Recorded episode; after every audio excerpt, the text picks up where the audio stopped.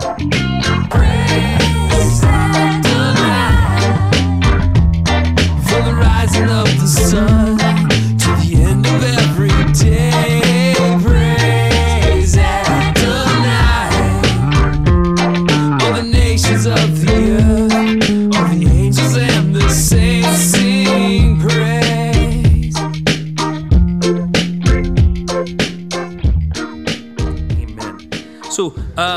Acts chapter 21. I am going to reverse just ever so slightly, um, and just in a brief way of review. Plus, it kind of makes sense to kind of read, I think, chapter 20 into chapter 21. It makes sense. So I'm going to reverse back to Acts 20, starting in verse 36. Now, I know on the slide it says here from Ephesus to Jerusalem, and the reality is they weren't really in Ephesus, but they were Miletus, which is just about 30, 40 miles south of Ephesus. It was a port town, and the point was is that Paul wanted to meet with the elders of the church of Ephesus to um, say um, his final farewells, really, to them. Uh, and that's why I say from Ephesus to Jerusalem, because the work was in Ephesus, but there's also the surrounding area. So um, it said in verse 36 when Paul had finished speaking, he knelt down with all of them and prayed. So here is the elders praying together, um, saying their final farewells. And, uh, and we'll see that a big part of his farewells with these people that he encounters, these uh, churches that he's was instrumental in, in, in establishing, developing, and um, building, uh, prayer was a big part of it. And so they, they knelt down humbly before the Lord. They spent some time in prayer. Then afterwards, they all wept and they embraced and kissed him. Then, uh, verse 38 what grieved them most was his statement that they would never see his face again. And then they accompanied him to the ship. So it was truly a, a sad moment here, um, this farewell um, with Paul. They, you could definitely see the love that they had for one another. Um, and of course, we know that this is the love that we um, have for one another as disciples. This is what Jesus said that the world will know us because of the love. So here's a good example that love here in, in, with Paul and the elders in Ephesus. So then, chapter 21, verse 1, it goes on to say, after we had torn ourselves away, again, I, I highlight that because torn ourselves away, it's just like you can see the emotion, you can see the love. And, and you guys can probably imagine, you know, it would, would, would be hard to say goodbye to someone like Paul, especially if they grew close to him and, and really did love him kind of with that affectionate kind of love, you know, that complex kind of love. You know, I, I, not just I like being with you, but, but I really like um, what we've done together. You know, we've grown together. You're, you, Paul, are a big part of our lives. You know, uh, without you, you know, and Barnabas and the gang, we wouldn't know Jesus, and that's utterly important. Uh, we wouldn't have grown and developed in such a way, which again is utterly important for them personally. And um, and so, yeah, no doubt there was a great deal of love and adoration. So it was hard to say goodbye. But then they put out to sea and sailed straight to Kos. The next day, we went to Rhodes, and from there to um, Patara. We found a ship crossing over to um, Phoenicia, went on board, and set sail. After sighting Cyprus and passing to the south of it, we sailed on to Syria. We landed at Tyre, where our ship was to unload its cargo. We sought out the disciples there and stayed with them seven days. So, in the next slide, we see just another. You'll be happy to know it's probably your last map you'll ever see from me ever again. Because this is Paul's final journey to Jerusalem. After this, he his next journey is in chains, if you will.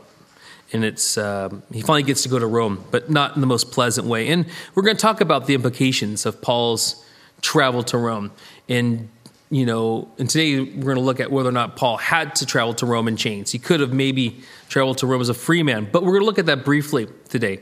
But regardless, here he is, his final journey back to Jerusalem. As we know, we saw in this first and second journey, he liked to end in Jerusalem to make um, uh, sacrifice, you know, temple sacrifice, which again there's some interesting implications there. Why did Paul teaching the New Testament, the New Covenant, yet he still did these rituals, these these, these Old Testament Ju, Ju, Judist, you know, Judean or um, um, ancient Hebrew rituals? Why did he still do these things? Um, maybe a lot of it has to do with just kind of his personal preference because he grew up doing them. Maybe it was to keep peace with the, the turbulent situation because you know he was constantly fighting with the Jews. Or maybe it's just, I don't know. It certainly isn't taught. It certainly isn't a doctrine in the New Testament to do these things, but it is something that Paul liked to do. And this is what he's doing. He's traveling back to Jerusalem to do these things. And here's the journey we, we just described all the way from Miletus, which I circled the blue, down through Kos, Rhodes, um, all the way down, sailed under Cyprus, landing in Tyre. And after that, he's going to make his journey down to Jerusalem, stopping um, his way, making a few stops, uh, visiting some churches, um, and um, and then today we'll we'll see him in Jerusalem. So the next slide. So here he is in Tyre. And it says here, this is a continuation of the last verse, which is verse 4. Through the Spirit, they, the, disciples at Tyre, urged Paul not to go to Jerusalem. And this, I think, is an interesting question. Well, it's not a question, it's a statement. But the question's above it. Should Paul go to Jerusalem? Okay. As we know, because I mean, I don't know if you read Acts 4 by half, he, Paul does go to Rome. I mean, we know already that Paul has a strong desire to go to Rome. But, but when he does go to Rome, he's going to go as a prisoner, he's not going to go as a free man. And I think this section of, of, of, of Acts, chapter 21, is, is quite profound because it begs the question did he have to go to Rome as a prisoner? Could he have not gone as a free man? Look at what's happening here, guys. Okay, first of all, the Spirit is talking here. That's what, at least what Luke seems to think when he puts through the Spirit, they urge Paul. So it's not just that they urged Paul not to go to Jerusalem, but they urged Paul through the Spirit. At least this is what Luke's interpretation is. Maybe Luke is in disagreement with Paul. But we definitely see that Paul sees things differently than, than, than Luke, or at least these folk here in Tyre. So just hold on to this. Should Paul go to Jerusalem if the Spirit's warning him not to go to Jerusalem? Why go to Jerusalem? Again, we know he had this, this, this, this custom that he liked to do that was rooted in his upbringing and he wanted to go and he wanted to complete it. But maybe, but we, and Paul's justification for going to Jerusalem is greater than just doing it for custom's sake. But let's just continue on. But we need to keep that in the back of our minds. If Paul's been warned not to go to Jerusalem, why would he go? When it was in verse 5, time to leave, we left and continued on our way. All of them, including wives and children, accompanied us out to the city. And there on the beach, we knelt to pray. Again, that's similar you know, encounter, saying goodbye, accompanied with a time of prayer, which I think is lovely. I don't know about you guys. I don't know if you've ever encountered that. If you were maybe gone far away or gone to a place where you don't usually get out to, you know, and, and these people you were visiting are Christian people, and you spend some time in prayer before you say goodbye. There's something about it that's just really intimate. It is really quite a, a nice way to say goodbye. But this is what we see going on here. And then verse 6 after saying goodbye to each other, we went abroad, or aboard rather, the ship, and then they returned home. It's almost like when you go to escort someone to the airport, and you know you're kind of hanging out in the lobby area, and then you kind of walk with them up to the to the security, and then you know you can't go any further, and then you kind of like, what do we do here? Well, if you don't, if you're not Christian, you just kind of give hugs and kisses and tears and you say goodbye. But a lot of times Christians like to say, well, can I pray for your journey? Can I pray for you before you go? And then people in the airport are like walking around you because you're freaks praying in the airport. But that's all right. They can think what they want to think. So then they board the ship. They go through security, if you will, and they go to get their, their ship to, to, to continue on their journey. So, verse 7, we continued our voyage from Tyre and landed at um, Ptolemais, where we greeted the brothers and sisters and stayed there. So, again, the church in Tyre, then the church here in this Ptolemais, the brothers and sisters, as a fellow Christian disciples. They stayed there for just a day. Leaving the next day, we reached Caesarea and stayed at the house of Philip, the evangelist. Oh, we remember him, Philip the evangelist. We talked about him quite a bit. You remember him and his journeys? It's cool to see it. Here's Paul hanging out with him.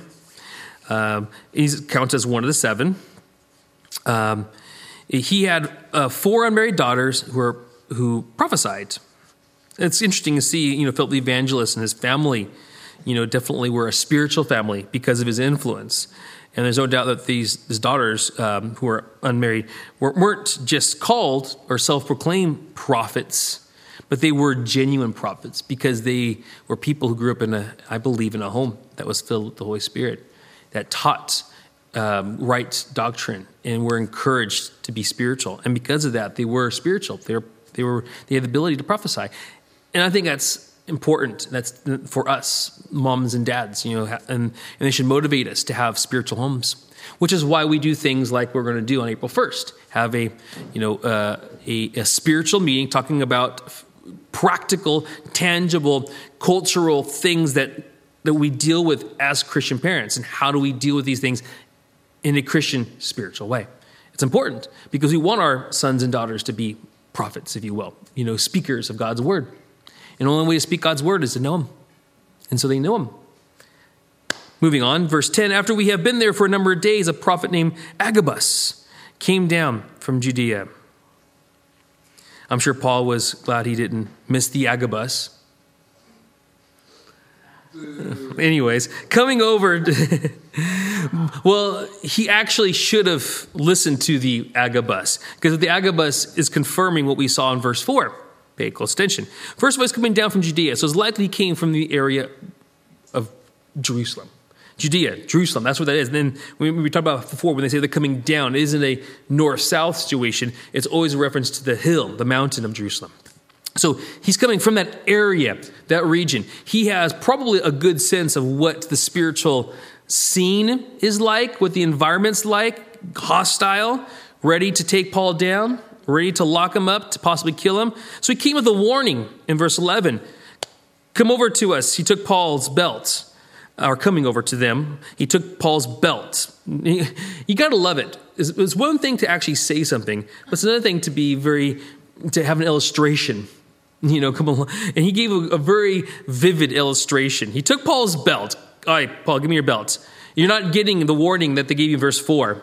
So we're going to give you another illustration. Give me your belt, Paul, okay? And he tied his own hands and feet with it. Okay, what are you doing, Agabus? A little bit on the strange side. But okay, well, I'm up for some theatrics. And then he says this the Holy Spirit says. Now, if you were concerned with whether or not the, the Spirit in verse 4 was the Holy Spirit, well, now there's no doubt about it that the Holy Spirit's speaking to Paul. He said this In this way, the Jewish leaders in Jerusalem will bind the owner of this belt. Oh, by the way, Paul, that's you. You're the owner of the belt. And we'll hand you over to the Gentiles.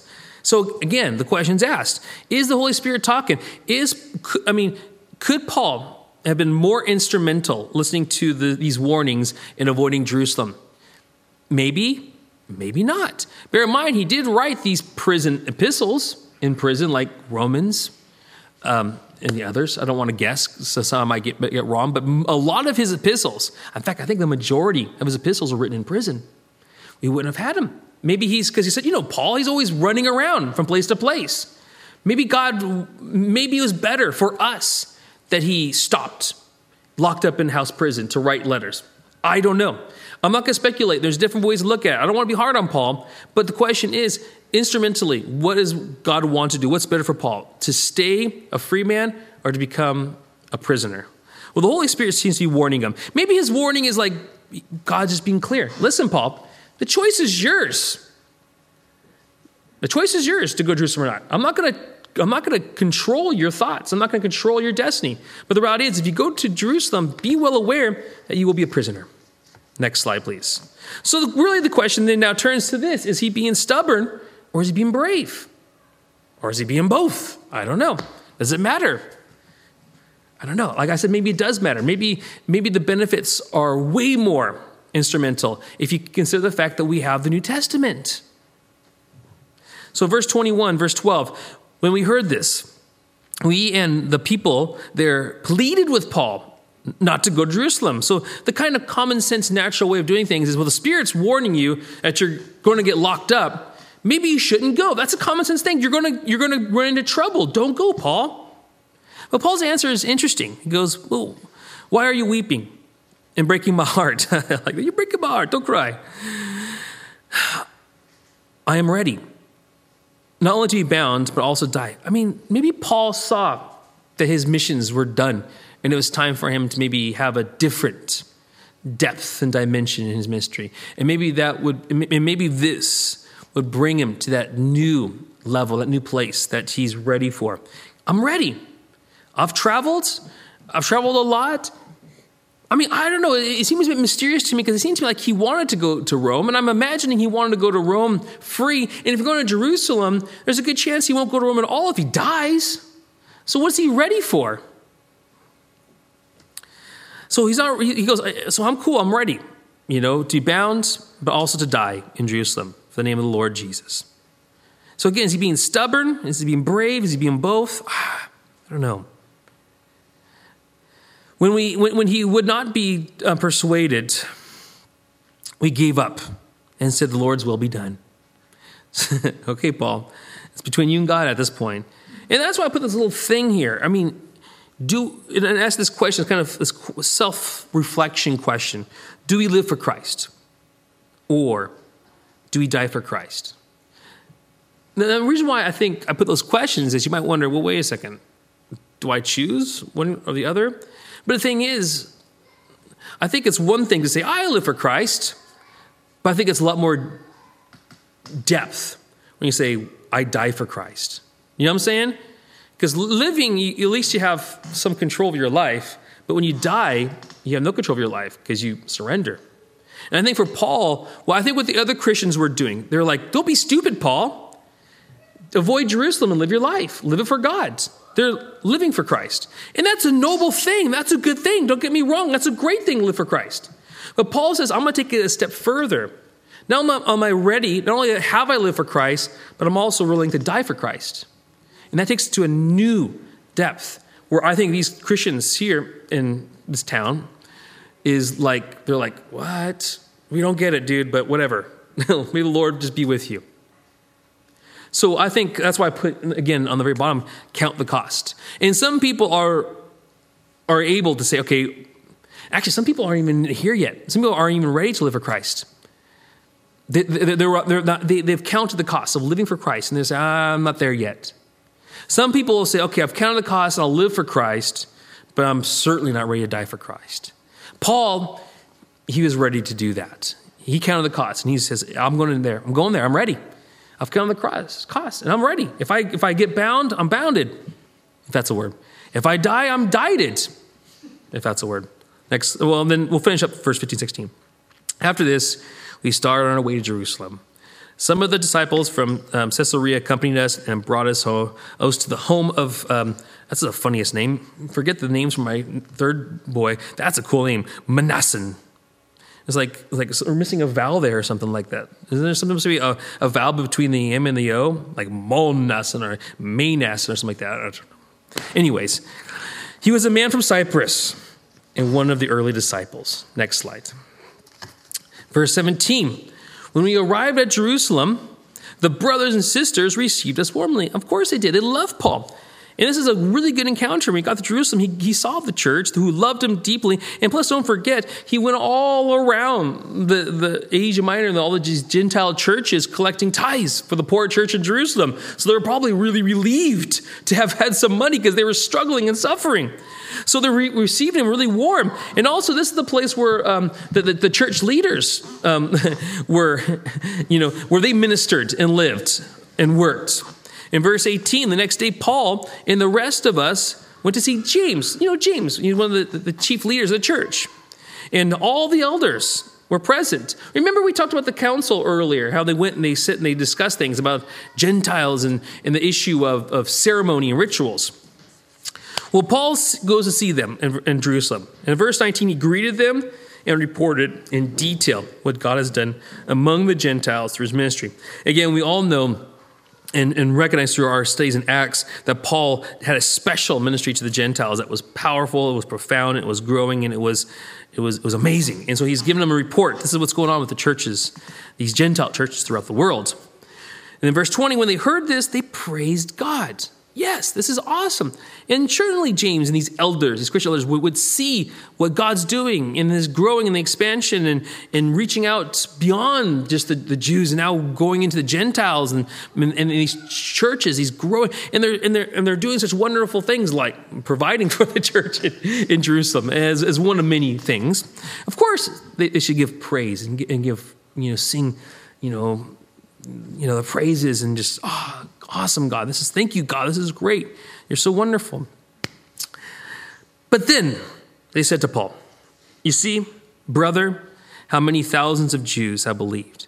Okay, this is where it gets a little funky because we know here in Jerusalem there's going to be a lot of you know, great big Jewish population. This is Jerusalem, after all. And there's a lot turning to Christ, which is good. However, there's a little bit of an issue. They're full of, they're zealous for the law.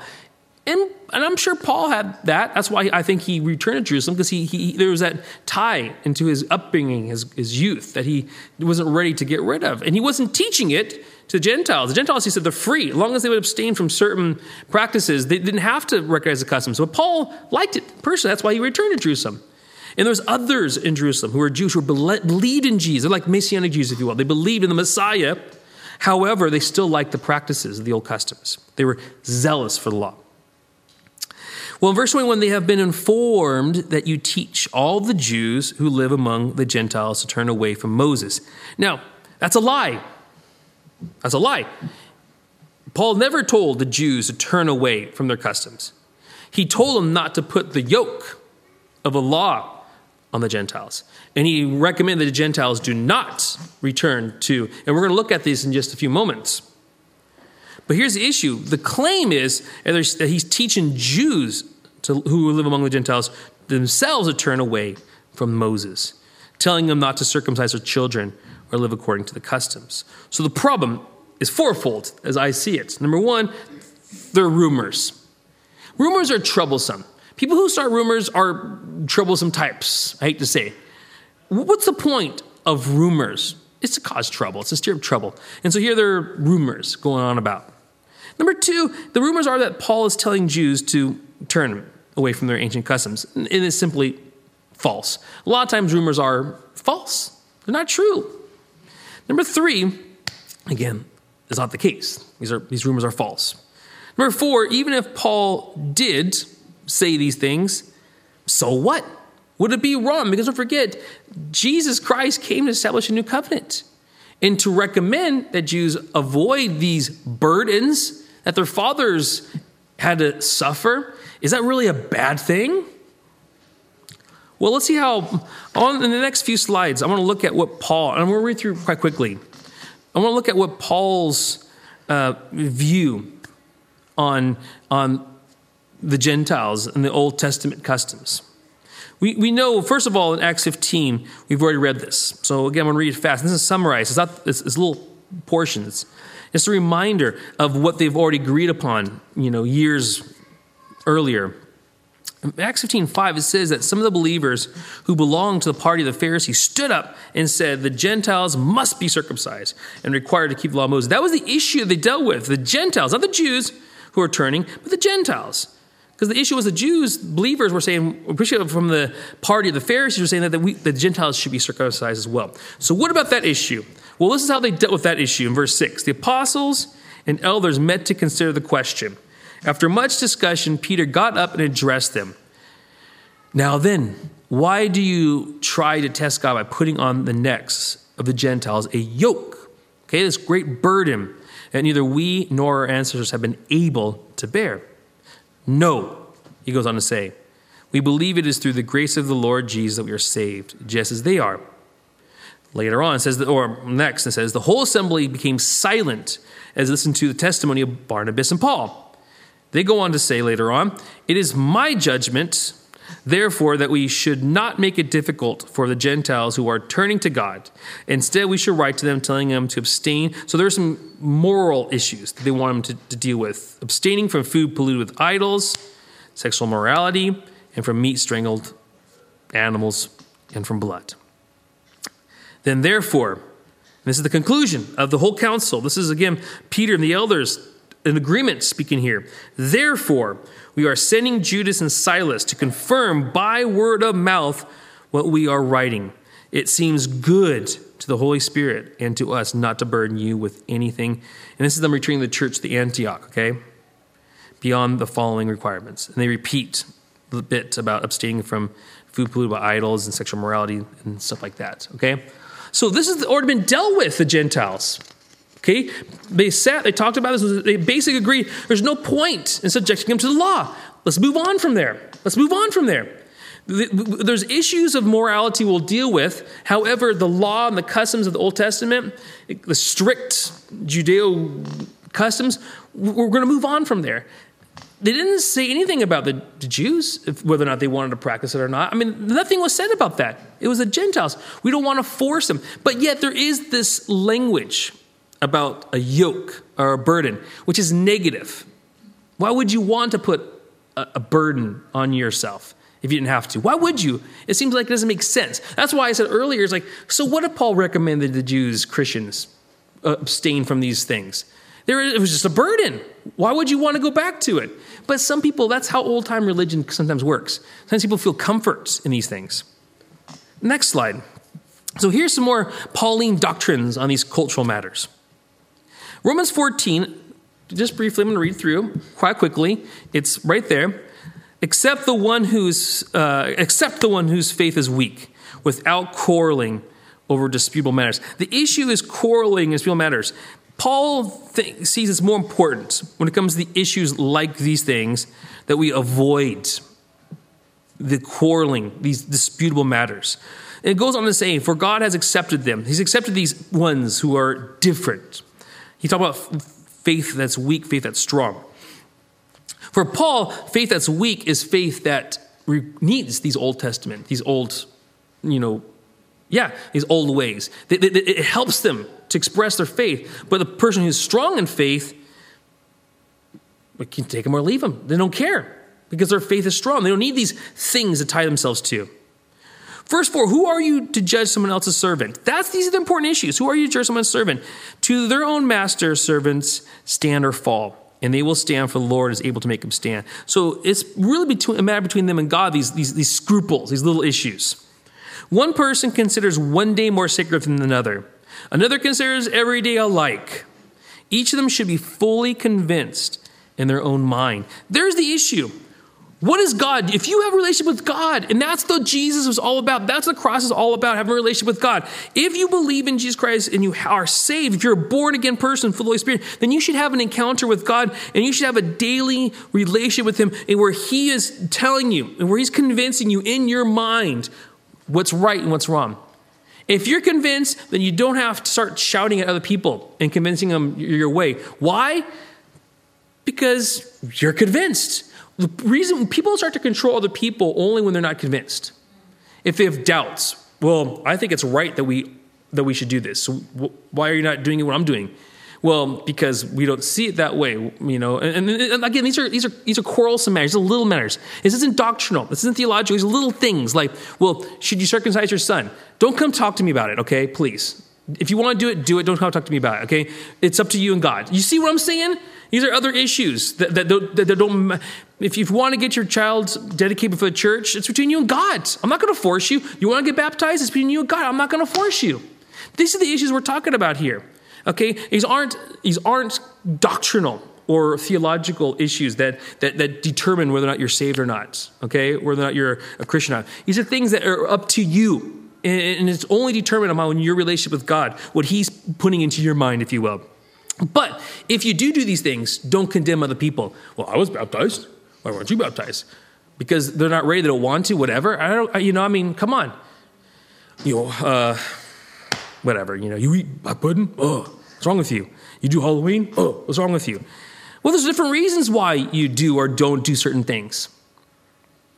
Again, one day you be more sacred than another. But for me, personally, I consider all days alike. I'm a big proponent of recapturing God's creation, giving it back to Him. I believe all days belong to God. Even the days the pagans try to steal away, they belong to God. They have no right taking it away from Him. Foods. Now, I don't eat black pudding because it's disgusting, but if you want to eat it, just don't tell me about it. I don't care. Next slide. No, no, not quarreling, because we're not talking about doctrines. We're not talking about what's right or wrong. We're talking about a matter of taste. There's a big difference. Galatians 5. It is for freedom. So now here's the bottom line it's for freedom that Christ has set us free. Stand firm then, do not let yourself burn again by a yoke of slavery. Again, if he told these Jewish believers that they should maybe consider not going back to these things, I think it's good advice. But it's up to them to decide whether or not they want to do these practices or not, ultimately. That's what the big solve. But if you do it and you rely on it, you have problems. That's what Galatians is all about. If you do these things, you rely on because what's happening is they were trying to convince everyone to follow the laws of Moses. Because we know Paul, he, he, he encouraged Timothy to get circumcised. And so he has no problem with the, the act in within itself. But the problem is, if you start to live and base your salvation upon it, it's troublesome. It becomes genuinely a yoke of slavery. Mark my words, I, Paul, say. Tell you that if you let yourselves be circumcised, Christ will be of no value to you at all. Again, trusting in that for your way of salvation. Again, I declare to every man who lets himself be circumcised, he is obligated to obey the whole law. You who are trying to be justified by the law have been alienated from Christ. You have fallen away from grace. For through the Spirit we eagerly await by faith the righteousness for which we hope. For in Christ Jesus, neither circumcision nor um, uncircumcision is I think this is the bottom line. This is the point. It doesn't matter if you want to get circumcised or not, it has no value. If you and your salvation, your relationship with God is based on the cross, then these things have no value. They're just things. If you like it, do it. If you don't like it, don't do it. What's important is that you have a genuine relationship with Jesus Christ and that you have an active relationship with God so you can hear from Him what you ought not to do in regards to your daily life, the scruples, the habits, things like that. Does that make sense? It's like what my pastors always say keep the main thing the main thing. Know God, know Christ, be passionate for His Word, make sure you have a genuine saving faith. And then after that, let God direct you and lead you. But, but don't put your scruples, don't put your burdens on other people. Pray for them. If they're in sin, pray for them and encourage them in love.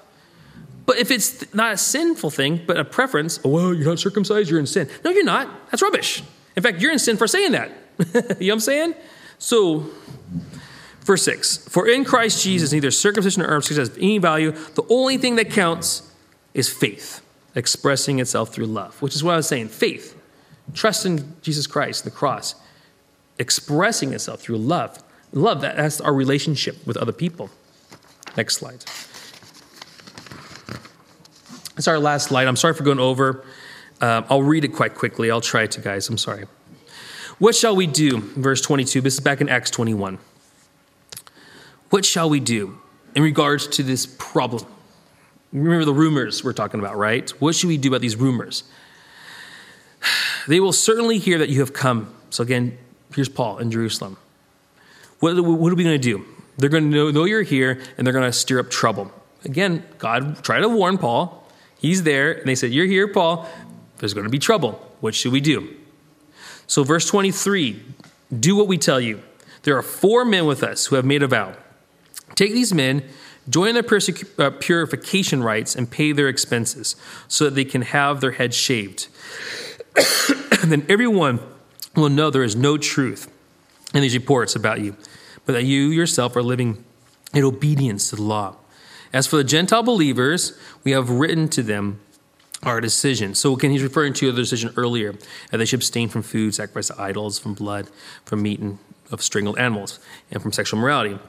Now, the question here, the issue here now is like, should Paul do this or not?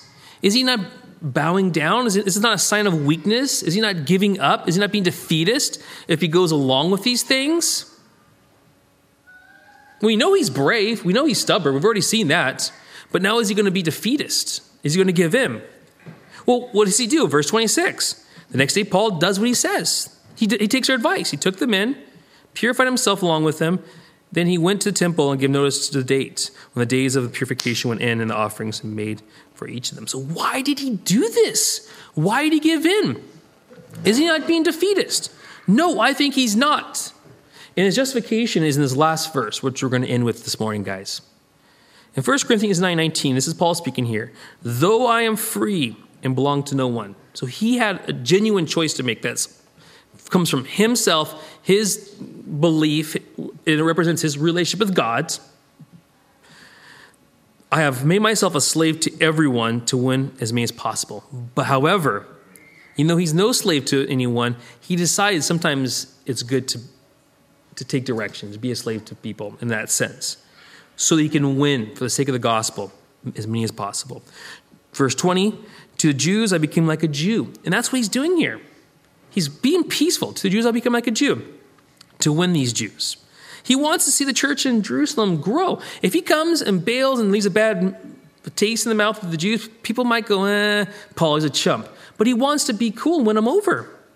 To these under the law, I became like one under the law. Like, he's not under the law, but he's like them. He will, that's why he does some of these rituals, because he wants to get to know them. Again, big part of culture is getting to be a part of people's culture so you can get to know them and get to win. Well, that's why we do things like create so we can be a part of these young people's culture and what they like and what they do so we can get to know them and reach them for the gospel. Again, so we can win as many as possible. So we can win those under the law. And then finally, in verse 21, to those not having the law, I become like one not having the law. Again, so with the Gentiles, the Gent, you know, he acts like a Gentile. You know, he's there with them. I mean, he's still, he's not doing anything naughty or anything he's still living in faith and he's practicing his you know scruples and his morality but yet he tries to get in culturally to get to know them to get to reach them that's the point i want to be a part of you to get to reach you and if i have to do something that's you know silly or small I, will do that but as long as i can reach you with jesus christ